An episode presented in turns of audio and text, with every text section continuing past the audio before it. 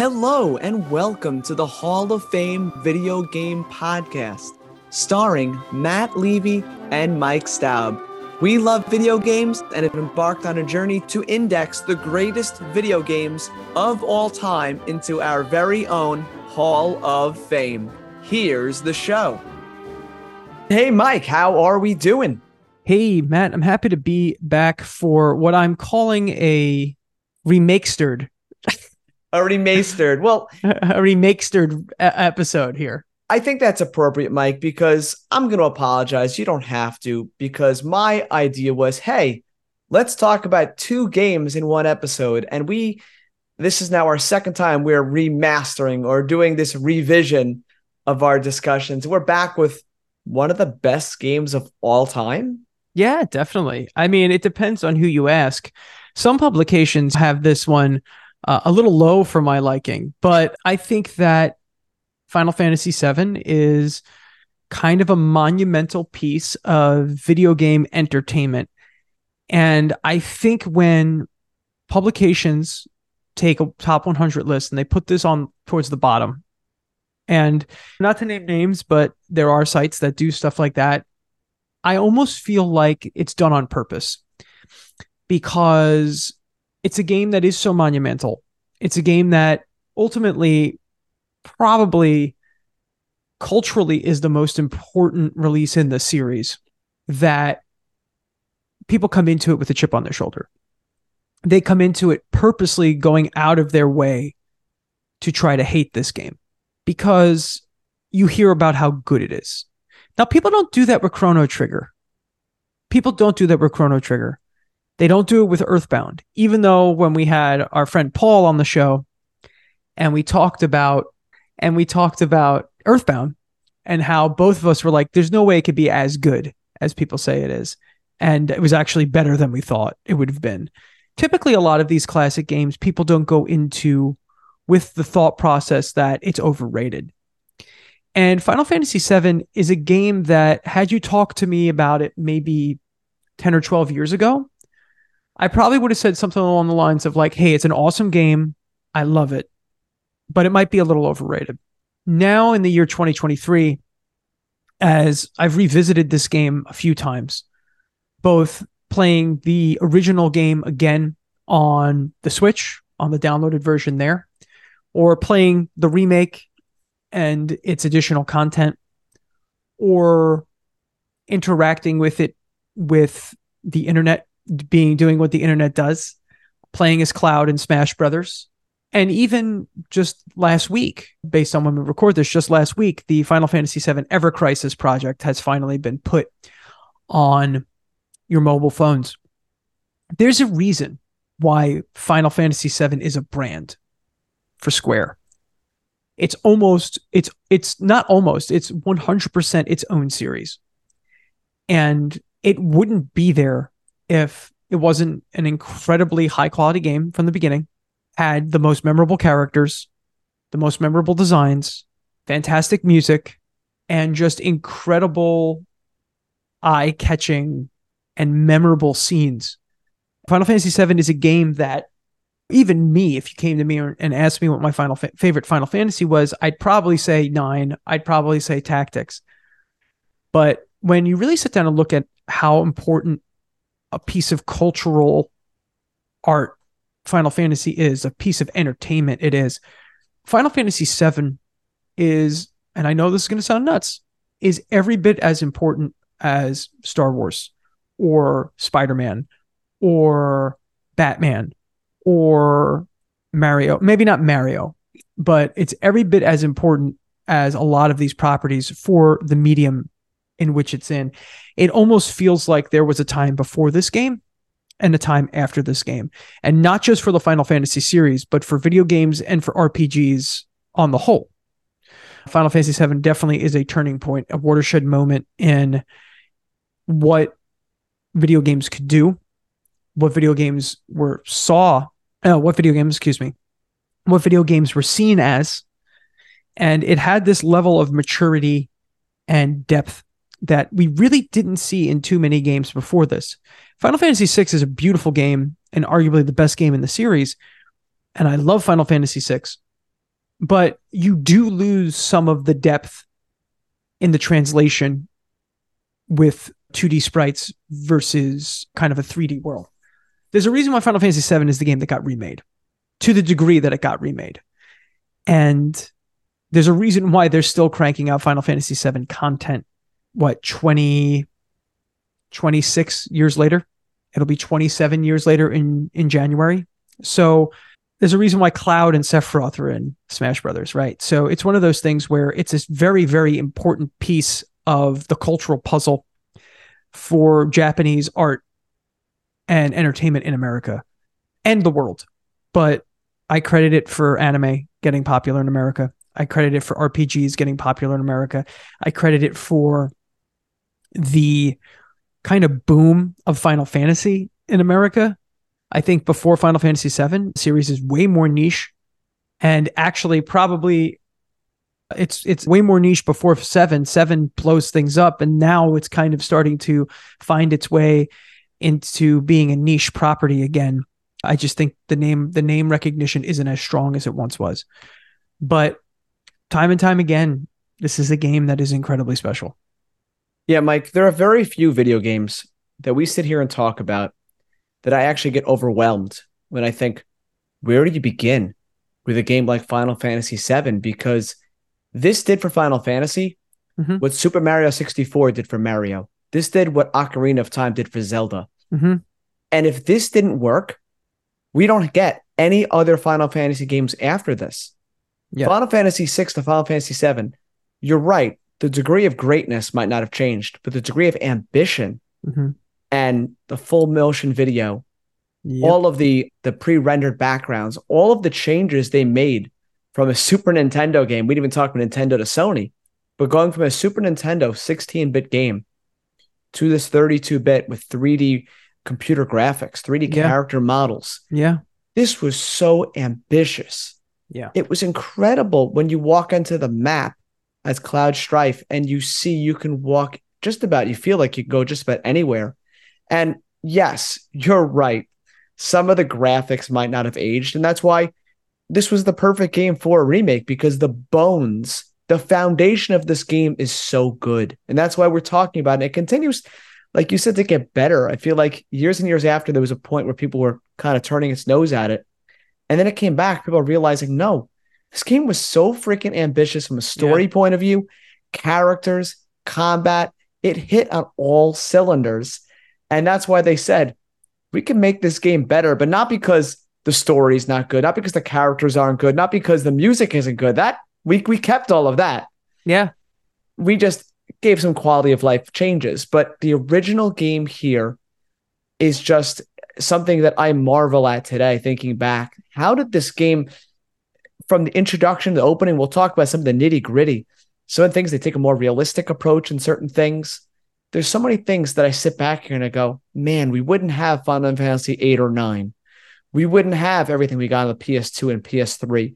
We wouldn't have the newest game, Final Fantasy 16. None of this works if they don't actually get this done right. And I think if this this cost them millions of dollars, I think they say $80 million, which you got to remember, back then, we're talking over 20 years ago, that's a lot of freaking money. Oh, and, yeah. And they really, you can't really pinpoint any singular thing that they made a mistake on here. No, they really didn't. The systems work really, really well the yeah the the out of combat graphics are probably the biggest issue with the game right because they look the most dated but there is charm to them yep the fact that no characters have mouths and no characters have hands and they I look like knockoff Legos a little bit. Yeah, they look like Lego Lego people.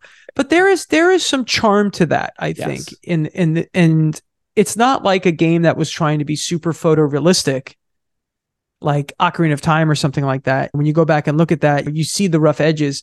Seven, Final Fantasy Seven, it's almost like you they went out of their way to be like, okay, we're gonna make the out of combat visuals so incredibly weird that they will age, but almost not age because it's so unique. Like no other game looks like Final Fantasy VII. And you look at Cloud and his design's so iconic.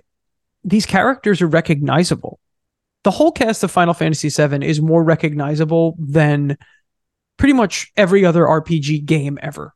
Yeah. Right? Absolutely. People know Cloud and Sephiroth right away. Easily hyper recognizable. And there's a reason for that, right? They're just they're just really really well designed. Tetsuya Nomura did so much good design work uh, on these game on this game that there's a reason why these des- designs are kind of timeless because yeah. even the current version of the characters look like they used to. I think characters is a great spot to start when we get into this game and mm-hmm. you're right. I've played just about every Final Fantasy and I can't think of many characters names off the top of my head. I played Final Fantasy VIII many times, so I can name Squall and some of the characters there. But this game, the the the, the full looking at the full roster, playable and non-playable. Yeah. You don't get much deeper, more diverse, more interesting, more fun characters than let's go through them. You talked about Cloud. I mean, wow. he looks like, like you said, anime influence, the hair, great look, great looking as far as unique style. Mm-hmm. Barret, I mean, let's talk about Barret, this muscle bound, tough guy, dude. got a but temper he, to him, but a soft side. Yeah, he's like a big teddy bear with a machine gun arm. Like he's got a he's got tattoos, and in the newer game he wears shades. Yeah, you know, Barret is such, and it's what's what's great about a lot of these characters, including Barret. While we're talking about Barret, is that so many of these characters have almost like a double double edge to them. Cloud is a very edgy, broody hero yeah. character, which we would see in a lot of anime at the time and a lot of RPGs. But the further you play through the game, you realize that Cloud is kind of like this dorky wannabe, yeah. right? That he's putting on a facade. Barret is this big, hulking, muscle bound, tough guy who is. Once you who, find out his backstory, you yeah. realize this is all to protect people in his life. He's a hero, right? He's a total hero. He's a he's a, con- a conservationist. He's a he's an eco terrorist. Some yeah. might say he's he's fighting for the the greater good of the planet. barret is literally trying to save the p- planet, and he has a little girl who has him wrapped around his finger, and he's a big, yeah. lovable guy. So there's something about that too, right? Especially when you play the remake, because you can really feel barret a lot more in the remake through his dialogue, all the characters through their dialogue, right? You have Aerith, who is kind of they they almost market her as like she's the damsel, she's the one you're trying to save, which has its issues, but once you realize that she's not and she's tough and she's a tough girl from the sh- slums yep. and she's got a good sense of humor and she's a total goofball, right? It's like, oh, that's amazing, right? That's that's so incredible that the character has that edge. You have Tifa, who's she's played off as kind of like this sweetheart kind of bar bartender who runs this bar and cares about people, but she'll also punch you in the face. It's one of those things where it's like you don't get that in a lot of games, right? You got Cait Sith, who's a joke of a character, but has a lot of heart. You have Red 13, who's this terrifying monster. Yeah. yeah, he's a terrifying experimental monster dog. And he he's he's wise beyond his years. And um, each of these characters get such lush backstories and you find out where they're from and you usually meet their their villages and yeah. there's that connection that most games don't give you that time to really spend time with each character and you feel like you really know these people and that's why it's probably why Final Fantasy VII's become a, a universe. These yeah. characters are so lush. There's just so much to it. You've got like Cid, for example. Cid's a great example of a of a character who's who's got some layers. Cid is a mm-hmm angry, foul mouthed pilot yep. who smokes up a chimney and fights things with a homemade spear. But then you realize that it's because he had everything taken away from him. And he's actually probably just depressed that he didn't get to be an astronaut because he worked so hard to be an astronaut. And Shinra, the evil company behind everything in this game, right, takes it away from him. Or you have Yuffie, who is this annoying little brat who is actually trying to protect her people.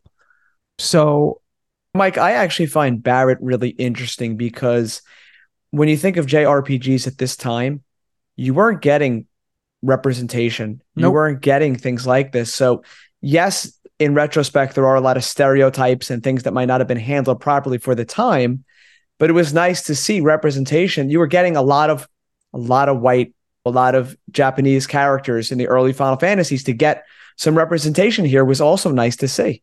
Yeah, uh, absolutely. And I think I think that's what's what's great about about Barret is that representation is there and he's such a such a great character. And like you said, great female characters too. I mean, some of the best. Yeah, the women the women in this game are fantastic, pretty much across the board. The characters that you have in your party, the hero characters, but also like Aerith's mom Aerith's mom is Mhm. great. Elena from the Turks is awesome. You've got even even Scarlet, who is like awful, right? Awful, just an awful villain. She's interesting.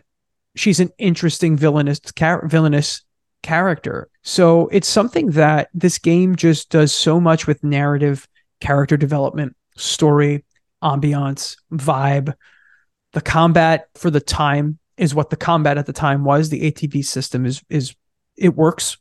If Yeah. it didn't work, they wouldn't have used it in so many games. The I like how you said the vibe because there, there's so much to this game and vibe kind of like if you've played this game, it summarizes it so well. But Yeah. Mike, in addition to the hero party, you talked about the Turks. Let's talk about some of the villains because I feel like some of the villains are just as noteworthy. You talk about the Turks, which are like this crazy FBI for the Shinra. Yeah, they're like they're they're kind of like their their special forces to a degree that pretty much they just kill people, right? They're pretty much a, a team of assassins. But the Turks, They're kind of like a curveball. You don't know if they're good or bad sometimes. they they definitely go through s- spots where the Turks actually become kind of these anti-hero characters. Uh, We would see more of that in Advent Children. Yep.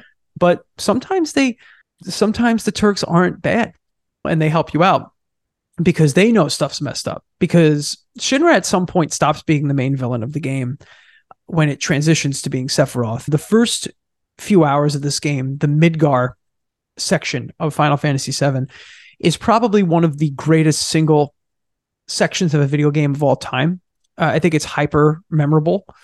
And if you want to talk about vibe, the kind of rotting cyberpunk vibe is so very good. And I don't think anything else really feels like Final Fantasy VII's setting.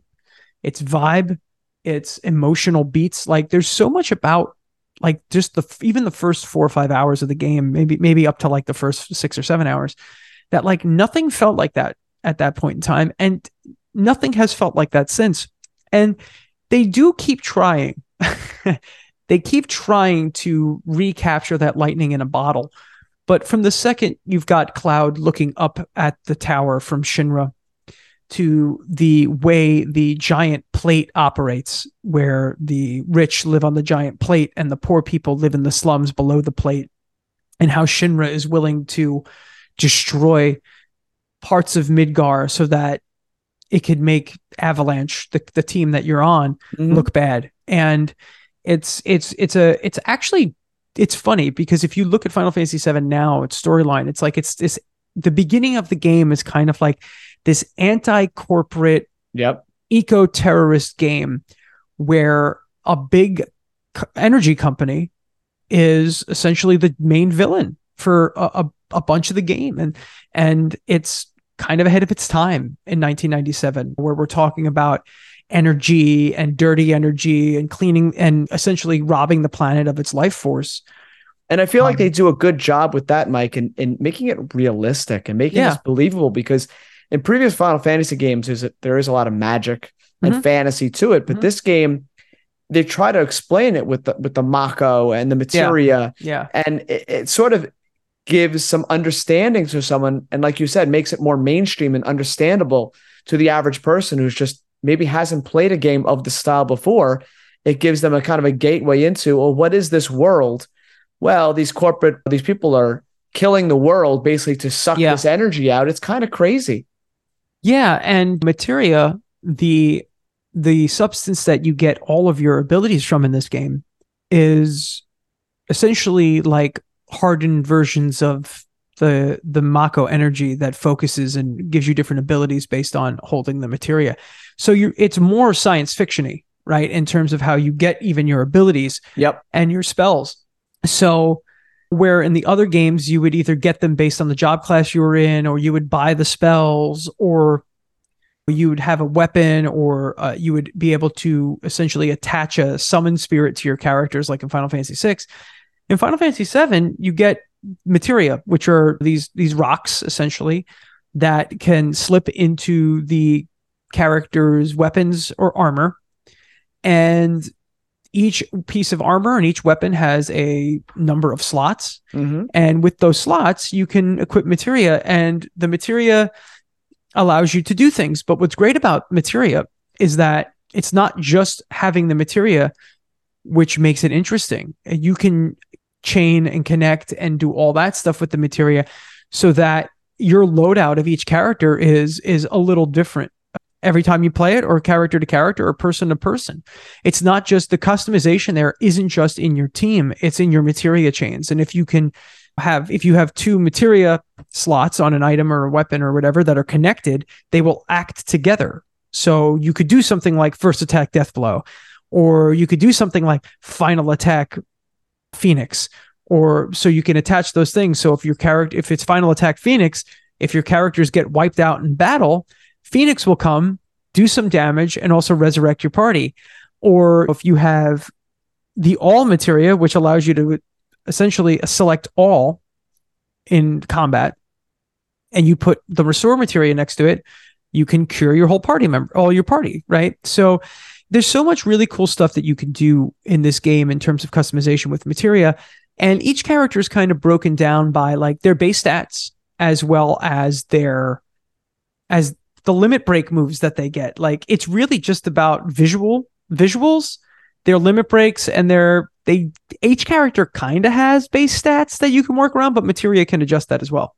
Yeah, there's a simplicity, like you said, but there's also this flexibility and depth that you get with this system that you said before. eh, The combat system is still turn based, it's an active turn based, but there's still something fresh to it because of this materia system that makes it feel Yeah. completely different than any of the job class systems that you had previously. Yeah, the jobs are still almost there, right? It's like each character almost kind of has a job. Yeah. Based on their weapons. It's more based on their weapons. Like Cloud is your warrior, Tifa is your monk, Aerith is your white mage. Yep. Yuffie's a ninja and so on and so forth. But you, you, Cait Sith is kind of your gambler character. But you don't have like a dedicated, all right, this is your this is your wizard, right? You don't have a dedicated, this is your summoner. You don't have those dedicated classes here. So what you work around with is you work around the materia and you work around which Has the characters best best slots? What what abilities they have based on the slots? They might get a great weapon that gives them three slots, and you go, "I'm going to give this person more materia." Exactly. And it's funny because sometimes the characters that you think are good at something aren't, right? When I was playing the remake recently, when I played through the remake, I was like, okay, yeah, Barret's definitely not going to be a magic user. It turns out Barret's the best magic user in the game. It does just doesn't seem like that because he's got a machine gun for a hand, but he's a great he's a great magic user. Cloud's a really great, well-rounded character. Tifa is a good bruiser. Aerith is good at healing. So it's one of those things where you kind of have to play around with it a little bit. It's not always what you think it is and always what you think it should be. Like one of the probably the coolest character in the game, if you want to talk about like 90s edge lord status, is Vincent. And he's terrible. Yeah. Like he's not really good as a character. He just looks cool. He looks really cool, but you find out pretty quickly, you're like, yeah, I should probably not have him in my party. No, Vincent ends up being he ends up being a total totally like a double-edged sword because his limit break often heals the enemies you're fighting because of elemental resistance and whatnot. So it's a, it's a really just fantastic experience. Once you get out of Midgar, I think it's it, it becomes a little less compelling. Uh, I think the Sephiroth's I'm going to destroy the world storyline is great. It works for a fantasy game like Final Fantasy, but I do think that's like the strongest part of it is like Avalanche versus mid uh, versus Shinra, which I think is why that's what the first part of the remake focused on so heavily. And but once you get out of Midgar, you got the whole world to explore. And you got chocobos you can find, and you have secrets you can find, and there are two optional characters which we don't really see in Final Fantasy games anymore, right? You don't have to get Yuffie. You don't have to get Vincent. They're completely optional characters. And it's pretty great that you have that. So the world is so expansive, it's so big. It took what the old school classic Final Fantasy games were and took it from being you looking down on like an open map page and you were walking around to kind of like you were running through almost like a pop-up book Yeah. Because the the 3D world that you're in once you get out of Midgar has height to it. It's Mhm. got Yeah, there's definitely it. verticality. I mean, even from the first level, I'd say when you're Yeah. climbing that reactor and you're going up and down these ladders, Mhm. there's a sense of scope. Even in the pre-rendered backgrounds, you feel like the game has scale that the previous games never had. Yeah, it's always funny that they're pre-rendered too, right? So you look back at it now and it's just like, oh, I get why people at the time we were really just head over heels with Ocarina of Time. Because that's a open programmed world that you're running through. Like that was all built. Whereas Final Fantasy VII, you're pretty much running around a JPEG. But you're running around a bitmap But I image. feel like but- this lets your imagination run Yes. with it. If you're in the world and you're in the story, those pre-rendered backgrounds come to life. the pre-rendered backgrounds look better than anything else, Yeah, I think except for maybe ways- the CG cutscenes. But yeah, in some ways, this stuff ages better than some of the fully 3D worlds of some of Mhm. these games. Mhm. This was the first in the series to use the FMVs, which is the full Yeah. motion videos. And a lot of those looked really good. There was a cinematic experience that you never got before in an RPG or in many video games at all. No, this this game definitely really was like the first game that that really pushed the CG cutscene, right? The FMV, where it's just like, hey, you really need this. Like Resident Evil did it with the live action stuff, but this game did it with CG work that those CG cutscenes still look really good. And the You music know- going with it, it's like a full multimedia experience that Yeah. video games were really not known for that. No, they weren't known for that. And this is one of the first games that really does that. And a lot of games would follow suit. I think I think the modern cinematic game owes a lot to Final Fantasy VII for sure. And there's just so much good going on in this game. Well- Whether well, then let me ask you, Mike. There is so much good. If this game was fully developed and released on the Nintendo 64, is it still regarded as an all-time great? I don't think so. I don't. I think what the N64 was doing doesn't work visually for this game. I think when you look at Ocarina of Time, it really works for that. It works for what they were doing with Zelda. But the size of Ocarina of Time is nowhere near the size of Final Fantasy VII. Final Fantasy VII is astronomically large compar- Yeah. comparatively. I-, I think you kind of needed the teenage edginess of the PlayStation 1 to really Yeah, there was a there was a maturity to PlayStation. It seemed like Yeah. the grown-up console at that Yeah. point. Looking at games like Banjo and Kazooie and looking at Mario 64 and Ocarina, this game doesn't feel like it it fit there.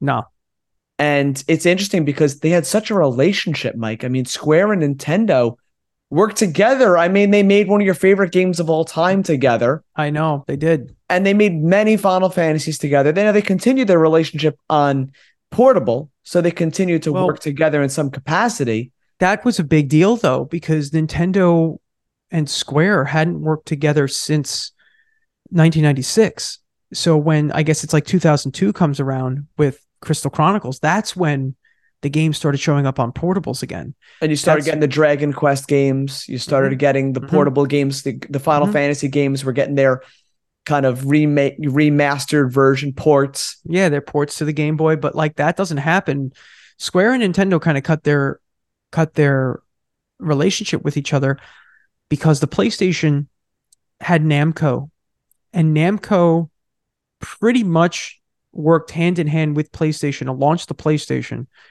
And what Namco had done was they had moved to CD-ROM and they had made Tekken for the PlayStation. And they worked with Sony to bring their arcade games to PlayStation. So Ridge Racer and Tekken and things like that. And what Namco did is they lobbied all the other companies to go with them. And Enix had jumped ship to make Dragon Quest VII and Final Fantasy and Squaresoft at the time also jumped ship because they wanted to use CD-ROM technology. The N64 going with proprietary carts, they were kind of done with that. So Square, Namco, Konami, Capcom, all of the big Japanese companies jumped ship and went over to to the PlayStation. Now, granted, by the end of the N64's life, you did see some Konami games and you did see some Capcom games. Like those Yeah. came over, but like the PlayStation was really selling them on on the modern, more modern arcade experience. The Sega Saturn was giving you Well, it- it- almost a perfect arcade replica. It gave them much larger file sizes to play Yep. with. And that was Yep. a huge part of it from what you could do with FMVs, what you do with audio files. If anyone has played with ROMs in their life, they know that PlayStation 1 games are pretty large. Those Yeah. CDs were 700 megabytes, Mhm. which is multiple times the size of a Nintendo 64 ROM. Yeah, that's true. And N- N64 games, Nintendo Magic, right? Whatever they do to to to kind of Maximize. yeah maximize the the the weathered technology they got it there. But like at the same time, I don't think Final Fantasy VII is Final Fantasy VII without the PlayStation. I think there was a maturity about this game immediately, and there was a maturity to everything Square was doing at that time. It wasn't just Final Fantasy VII, right? It was Final Fantasy VII. It was Parasite Eve, who were kind of connected in some way, shape, or form because Nomura also designed those characters, and the the original concept for Final Fantasy VII was you played as a detective in New York City. So I think those ideas and those concepts ended up moving over to Parasite Eve, and Final Fantasy VII ended up developing their New York into kind of like this New York Tokyo hybrid, which was Midgar. And then, but if you look at Parasite Eve and you look at Final Fantasy VII, you're kind of like, hmm, I understand what you're trying to do. You're trying to make an emotional jump. These are games that are built for older teenagers and 20 somethings and college students. Like there's a maturity there, even down to the way the characters look and the, the character design. There, you're not playing with goofy, bug-eyed sprites anymore, right? Yeah, no, not- even though, well, even though these characters do look, as you said, sort of clay or Lego and, and cartoony looking in in the real world, there's a maturity to the storytelling that you didn't get on an N64 game. And not to throw shade at the N64, but this game, from where it starts to where the characters go, and finding out Cloud's history and finding out that he's mm-hmm. just ripping off Zack and finding out the whole Sephiroth backstory. This is some deep emotional stuff and realizing what Aerith's been through, what Yeah. Tifa's been through, what these Yeah. people have lived through. This was not common in video games. And you might play a game like Octopath Traveler today and hear these deep backstories, these characters. Well, yeah, we expect more of that in 2021, 2022. But back in the 90s, you were not getting games that had this sort of deep, deep emotional uh, themes and storytelling. No, definitely not. And each of these characters is in some way, shape, or form broken, right? They're broken characters. And Final Fantasy had character death already. They had had it in Final Fantasy V, where Galuf dies. They had it in Final Fantasy IV, where Tellah dies and the Palom and Porom die. But, and those are characters that are in your party. But nothing resonates more with the video game community and the RPG player community than Aerith's death in Final Fantasy VII. It's a huge moment. It's an incredibly emotional moment in any video game. It's it's it's one of those things where it's just like you think you're finally going to save the world, and the woman who's going to do it uh, gets killed. And I think that not to say anything bad about the other characters that that die in the Final Fantasy games before this, I think the player has a better connection to Aerith than than you do with some of those other characters like Tellah and, and Galuf. And and I think that that's because the storytelling in Final Fantasy VII is is much better. But at the same time, it's very much an anime story. It's very much feels like the beats of an anime where you have the the lead hero there is a love triangle that's going on there is a will they won't they going on this is all real real real tropes from real entertainment media and the game leads you to believe that like cloud and aerith are supposed to be together even though we find out later that they're not I mean, think sh- about it just as a comparison, Mike. Naruto knows Yep. nothing about his past or his Nope. family. Nope. Goku knows nothing about his past or his family. all right si- sidebar for a second But you're right you're right about Cloud really knows nothing about his past or his No, family. It's no. it's a common thing that was used in anime. Hundred percent. And here's a sidebar. I, I I gotta I love Naruto, right? I'm a huge Naruto fan, folks. Just letting you all know out there. I love that character and I love that show. I I don't get why they hate this kid so much. His dad was the man. His dad literally saved them, and they See- hate his guts. Did people know that Yes, his They- his father was Minato? I think. yes, you. I, I, yeah. They all know. They all know he's. but Minato. maybe now that they know the dragon was trapped in him, Yeah, the, the Nine Tails, the fox. the, Yeah, the fox, they think that he's gonna be he's gonna ruin the village. I don't know. I always uh, thought that too. And Yeah, Luffy, I'm always- one Luffy from One Piece also doesn't know his past or his family. It is a common anime thing. Cloud is definitely very much in the line of your shonen hero, but he is older, Yeah. right? Cloud is 21 in Final Fantasy VII, so Yep. he's a little bit older. So he's got a little bit more. He's lived a little bit more.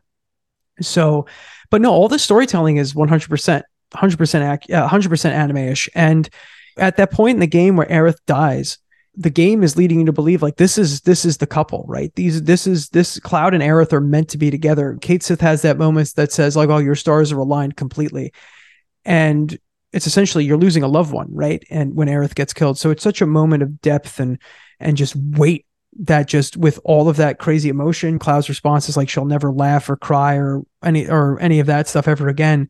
And it makes you really hate Sephiroth, like 100%. Now, la- later on, you find out that Cloud has these these Genova cells or whatever he's got injected in him that mess with people's memories. And Aerith was actually kind of using Cloud as a fill-in for her boyfriend Zack, who also has the worst death ever. Jeez. Yeah. God, poor Zack, man. Zack is like Zack is the best. Zack is all, arguably one of the best characters in the He's series. he's what you want Cloud to be. Yeah. It's what Cloud is trying to be. yeah, but he's not edgy, right? No. Zack is kind of like Zack has great like He has an energy about him. he's just a positive. He's he's the shonen hero, right? He's the Goku. Totally. He's and the- that's he's where like the- and that's where the moment a lot of people say the moment is Aerith dying and I knew going into it playing this game yeah, that it was going to happen and I'm sure Yeah. it's magical if you didn't know it was going to happen the moment for me was Nibelheim yeah, is getting the flashback to Yeah. seeing about Zack, to finding who Cloud really is to finding out what became of Sephiroth to find Yeah. out this whole village was on fire I mean yeah, that is a moment that'll stick with me forever. That is what carried into Crisis Core, and that that that game it leads into that moment in real time. It's not a flashback, no, and Yeah, it it's for crazy. It really is phenomenal. it's incredible storytelling and and because you get so attached to it like you would like an anime fan would get attached to something going back and, and playing crisis core is like going back and watching dragon ball Yeah. right it's like going back or it's like the five episode run of jujutsu kaisen that just aired recently where you, you have one of the characters they take a bunch of the characters and they show you Yep. their high school years over the course of like five episodes and But I think that's a great comparison because in DBZ you don't know much about Tien's backstory. You don't know much about Yamcha's backstory, and this gives you Sephiroth's backstory. This Yeah. gives you Cloud and Aerith, Yeah. with where they even Tifa. You get a lot of these characters prior to. Yeah. And I think it's really that's what's amazing about Final Fantasy VII and why it is this universe now. You have the movies, you have the remake, you have Crisis Core, you have Ever Crisis. There's an said. anime too. There's like a 30 minute anime as well. That's really cool. And it's one of I think it's on YouTube. But yeah, you go back and you experience all this stuff, and Cloud is just a tryhard who's just not very good, and eventually he just raises to greatness because of the power of friendship or whatever. But the thing there is that, to be fair, if we were in Japan growing up, we would have known Tien and Yamcha's backstory. But it's kind of cool. I always think it's cool that we saw Dragon Ball Z first yeah. and then had to go back and be like, oh, it's kind of like the machete order for Star Wars. Uh, for those of you who are unaware what this is, it follows the beats of the movie Machete, starring Danny Trejo, where you watch Star Wars, the original Star Wars, then you watch Empire Strikes Back to the moment Luke gets his hand cut off, and then you go back and watch Episode Three to see where Darth Vader came from, and then you finish the rest of the Star Wars. so like, so like, I love that I we love stuff kinda- like that. yeah, it's so good. I love the machete version of of like how how like we watched all the DBZ and then went back or played all Final Fantasy VII, got really invested in these characters, and then went back and got to learn like, oh, Zack is the best. Like he might be the best character in the in the series. It's upsetting me though if he comes back. I think there are rumors that he's alive in oh, the I don't know. All Yeah. I know is I think I loved Final Fantasy VII. It was one of my favorite Final Fantasy games. Yeah. When I played Crisis Core, I actually like Final Fantasy VII more. and I appreciate even more now. Crisis Core made the original one better. Crisis Core made the first one better, and the remake made the first one better. Yes. Like everything I've experienced, except for Dirge of Cerberus, which is a piece of garbage. everything I've experienced with Final made Fantasy. it grow your appreciation of Yeah, the it has, that much has more. me, unlike Star Wars. Like if we're gonna Yes. compare to Star Wars, unlike Star Wars, but you hate everything. you, know, you know what's funny? I don't know. I think all of the extraneous Star Wars content that we've gotten has made me love the original three more, but for the wrong reason. yes. Yes. like all the extra Star Wars stuff for the most part is is is at is like mediocre at best to like okay to like oh it's it's solid right when you have to wonder, like, is this necessary? Yeah. like listen i love the mandalorian i'm a big fan of that but once you get into like the other movies and a lot of the other shows you're kind of like oh andor is excellent but once you get into like great. all that other stuff you're Rogue like ah, One was good. I felt like Rogue that one had a purpose too. rogue one rules i think rogue one is like my That's the Crisis Core. i think is- that might be my second or third favorite star wars it's movie sneaky good. I, I think people my- watch. It's just not one you want to rewatch because it's not necessarily fun, no no everyone but does it's powerful. Yeah. but like if if i think i well, think that's I- Crisis Core. you know? Exactly. Crisis Core, everyone dies, or Zack dies. Zack but like does. Zack, Zack is such a good character, and it, all of this just makes you hate Sephiroth a little bit more. Um, like, I want to ask you. We talked about Sephiroth quickly. Is he a top five, one of the best video game villains? I think he's got to be up there. I, I, mean, do, Bowser's a shoe in. You got to put Bowser in because he's just Bow- classic. yeah, Bowser and you Ganon, know, Ganon. has probably gotten his way up there. It's hard. I like Kefka a lot from Final Fantasy VI because I do think that he's horrifically evil. Sephiroth, You know, M Bison. You got Street Fighter, Mortal Kombat. Yeah. some good villains. yeah, I, I mean Sephiroth is up there. It, it, in turn, if you want to just even go by like just notoriety alone, Notoriety uh, alone. Seph- Sephiroth is up and there. And people love him. He's a villain you love. Oh yeah, because he's because come on, he takes his shirt off and everyone's like, all right, He, he looks cool. The hair too. He's- he's got a good so look, man. We know we got one of the best villains, Professor. What is his name? Oh, Professor Hojo is Hojo, is is is honestly probably the the, the worst villain. And Pretty I crazy. mean, he is awful. So Yeah. he might be worse than Sephiroth. Like I understand Sephiroth wants to destroy an entire planet, but Hojo is is. but but you kind of learn Sephiroth like how he gets there.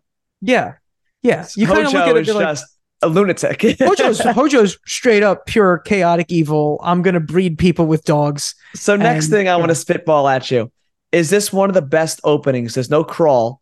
You're just Yes. thrown into the oh, you get the opening scene. You're on a train. You jump off. Boom! You're a terrorist. And there is there better opening in a video game? No, It's hard to rival From the second- opening. dude. I've watched the opening for the original game a million times because There's no- played, yeah, there's, There's no nothing like, like, it. You're not learning to play the game. There's no introduction, learning to push the buttons. From starting from space Yes. down to Aerith kneeling down in the Oh. street, turning around, walking out towards through the alley, The train's going, up, zooming the out. train, Oh.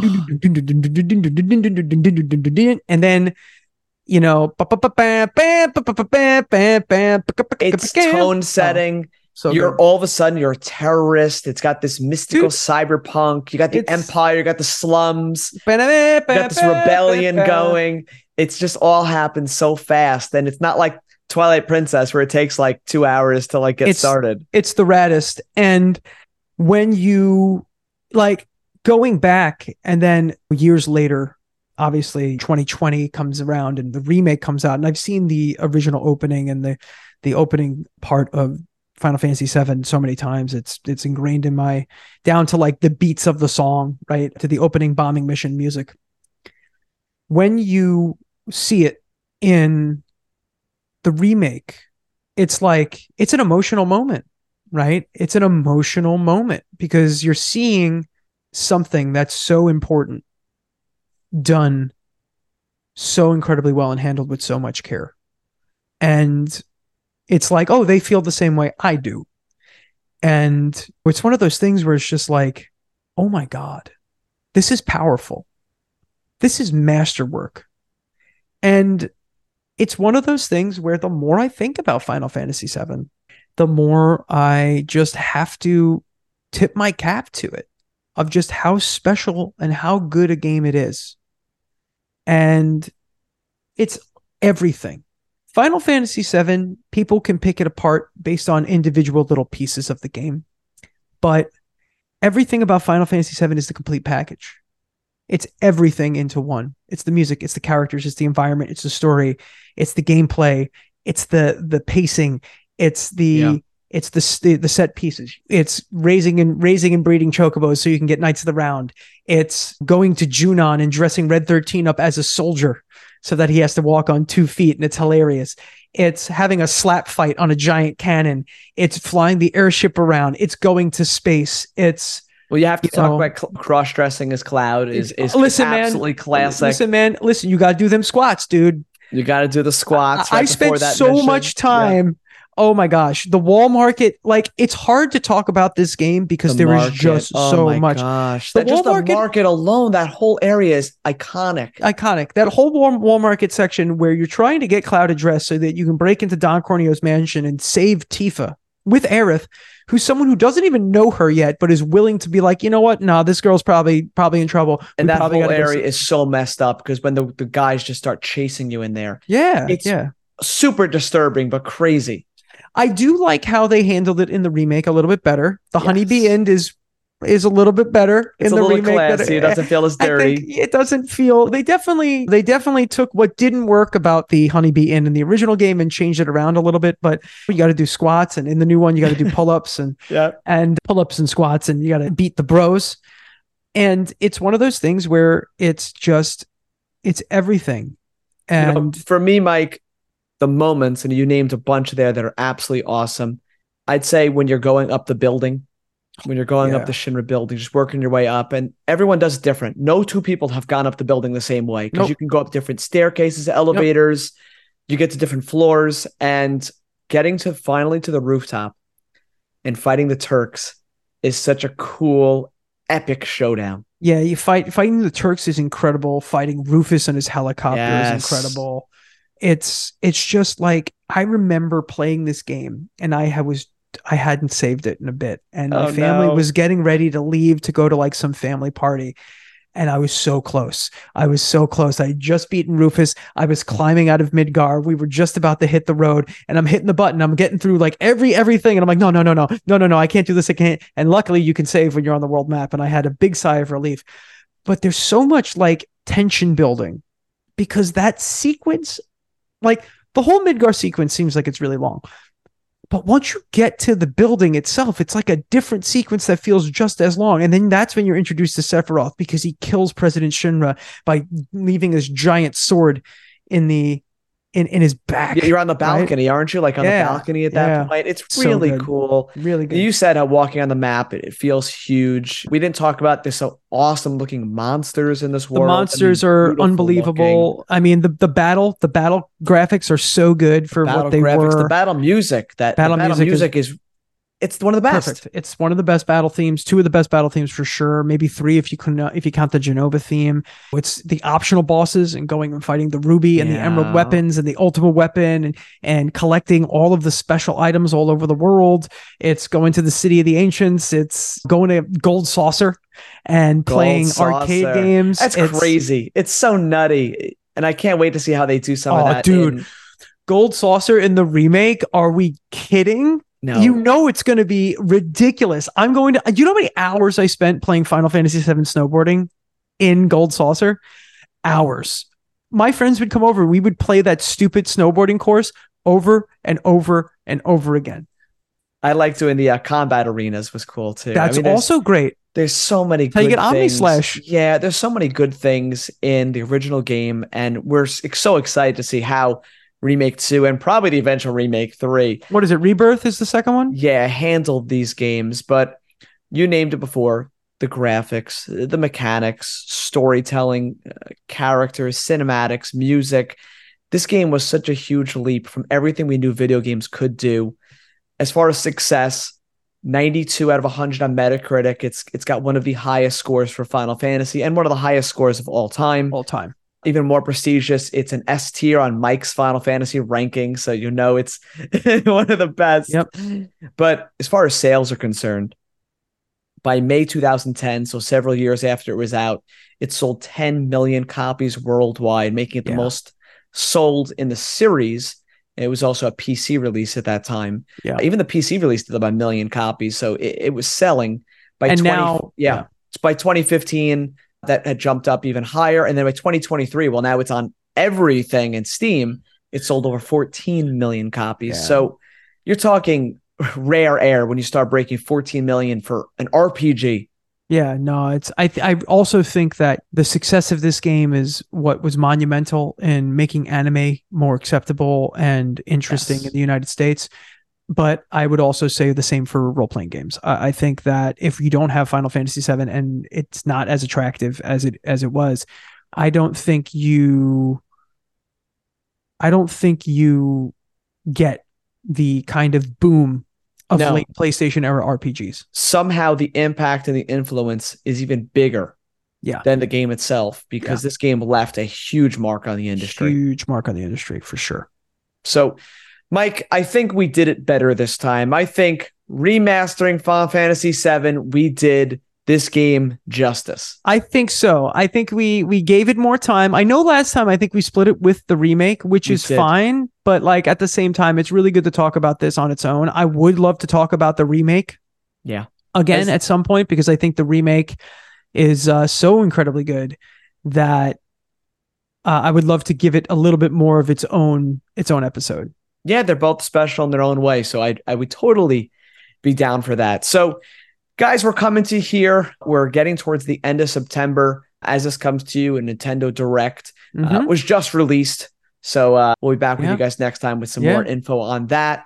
Just letting you know, there is a also a Sony state of play happening the State same day. Play. Yeah. State yeah. of day, state of play, and Nintendo Direct same day. Yeah. T- No, it means TGS is next week. Uh, TG. By the time we're recording this, TGS is next week. So Yeah, this fall eh, we thought video games were crazy this year. They're they're getting busier. So Um, this isn't going to air beforehand, but so you're not going to hear my. We're not going to hear whether or not I'm right. But the big rumor for Nintendo is that we're going to get maybe a Donkey Kong game and maybe an F Zero game. I'd be I'd be down for either of those. Yeah. I'll take it. Mike, this is awesome stuff. Thank you as always for joining me here. Yes, sir. Also, pretty pretty pretty sure that the state of play will show Final Fantasy VII Rebirth. Probably more of that. Yeah, no, I think we we only got like some images Yeah. of like them walking around different Mhm. worlds. Yep. I think we'll see what this game because we still don't know what story beats, where are we going, Yeah. and I think that's what we want to see. So Yeah, we want to see that. very because that game's only a few months away. I mean, we're talking Ah, March, right? Yeah, I think they said end of end of winter. So Final Fantasy VII in the books again, but done, right, but done right this time. Mike, thank you as always. Where can people that are all over the planet find you? Yeah, you can find me here every week, uh, or I guess every other week on the Hall of Fame Video Game Podcast with Matt. Matt, thank you so much for having me. You do incredible work with this show, so I appreciate that. But you can also find me with my band Bad Mary. You can find us at badmary.com or on all the socials at Bad Mary Band. Or you can find me on the Batman Tasticast by searching out Batman Tasticast, which is a podcast that I do with my friend Jordan where we talk about Batman. Awesome stuff. Mike keeps busy as always. It's true. Guys, do please check our back catalog. We are getting close to 150 episodes. Pretty crazy. We are coming across our third year anniversary. So a lot of awesome stuff. Please leave a review, leave some Yes. comments for us. Let us know what you think of how we're doing. And then lastly, tune in next week because uh, well, a couple weeks from now, every two weeks, as we put out our next episode. So thank you guys as always. Enjoy the state of play and directs, which already passed as you hear this, and uh, play those video games, guys. See you next time. From Mike and Matt, thank you for listening to the Hall of Fame Game Podcast. Check us out on Instagram at Hall of Fame Pod or email us at thehalloffamepod at gmail.com. Please leave us a review and be sure to tune in next time.